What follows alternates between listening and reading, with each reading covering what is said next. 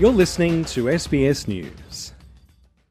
Addressing the National Press Club, Prime Minister Anthony Albanese says he won't be following through on a promise he took to the election to proceed with controversial Stage 3 tax cuts as legislated in 2018 by the former coalition government.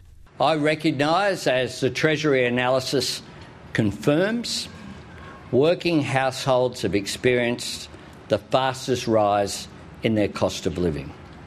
That's why over summer I asked Treasury and Finance to present us with options to help people with their cost of living, whilst importantly continuing the fight against inflation. Australians are looking for more help. Australians deserve more help, and today I can confirm that more help is on the way. From July 1, the tax cuts as legislated were set to benefit higher income earners the most, with a tax cut of $9,000 a year for those earning $200,000 a year or more. Mr Albanese says the Labor caucus has agreed to changes to redistribute the benefit of the tax cuts to favour low and middle income earners. Our government will deliver a tax cut for every single Australian taxpayer.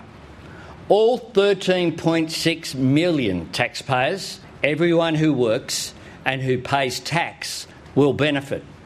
This is a plan for Middle Australia that delivers for every Australian taxpayer right up and down the income ladder, helping with the cost of living, nourishing aspiration, and boosting participation.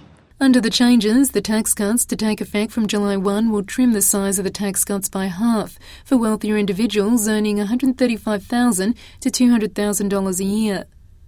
It will also apply a tax cut to those earning less than $45,000, a group previously excluded from the Stage 3 tax cuts.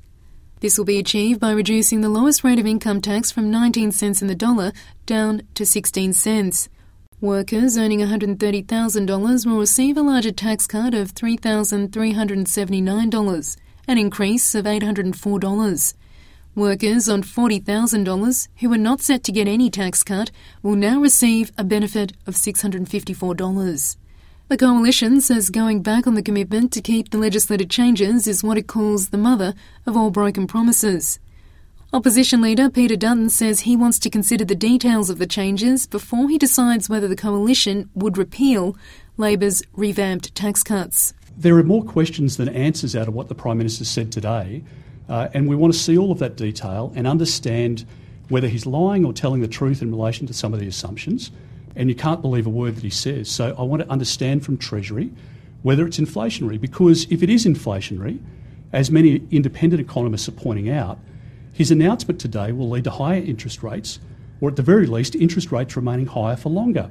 In his National Press Club speech entitled Middle Australia, Mr Albanese says the economic situation today is vastly different than five years ago, when the tax cuts were legislated. Australians have been living through the economic aftershock of the pandemic, the first recession in three decades, and the ongoing, far reaching consequences of Russia's invasion of Ukraine.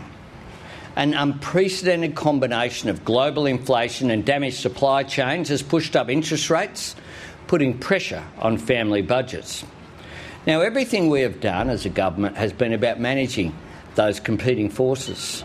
He says advice from the Treasury that he plans to publicly release also supports the changes, showing the new plan will not add to inflationary pressures because it's broadly revenue neutral on the federal budget. The Prime Minister says the Labor caucus has also agreed on other measures to address cost of living pressures. These include a 12 month inquiry into the supermarkets by the Australian Competition and Consumer Commission and changes to who is exempt from paying the 2% Medicare levy. Low income earners will get additional tax relief of up to $172 as a result of changing the thresholds above which taxpayers are required to pay the levy. Treasury estimates the change will benefit 1.2 million Australians who either remain exempt from the Medicare levy or pay less in tax. Those who do not pay tax, including welfare recipients, will not benefit from the changes to the tax cuts. The Australian Council of Social Services, Cassandra Goldie, says the changes to the Stage 3 tax cuts are fairer and welcome, but she also called for action to help welfare recipients facing poverty. Let's remember that about 30% of people are on income so low that they are not within the income tax system. Um, and this package, um, as it's been modified, it's definitely fairer, but there is a missing piece, and we will be calling on the government to fix that as quickly as possible. Greens leader Adam Bandt says he also welcomes the changes, but wants the government to go further in reducing the size of the tax cuts for the wealthiest. But why is Labor still giving politicians and billionaires a $4,500 a year tax cut that's three times as much as what the average wage earner is going to get?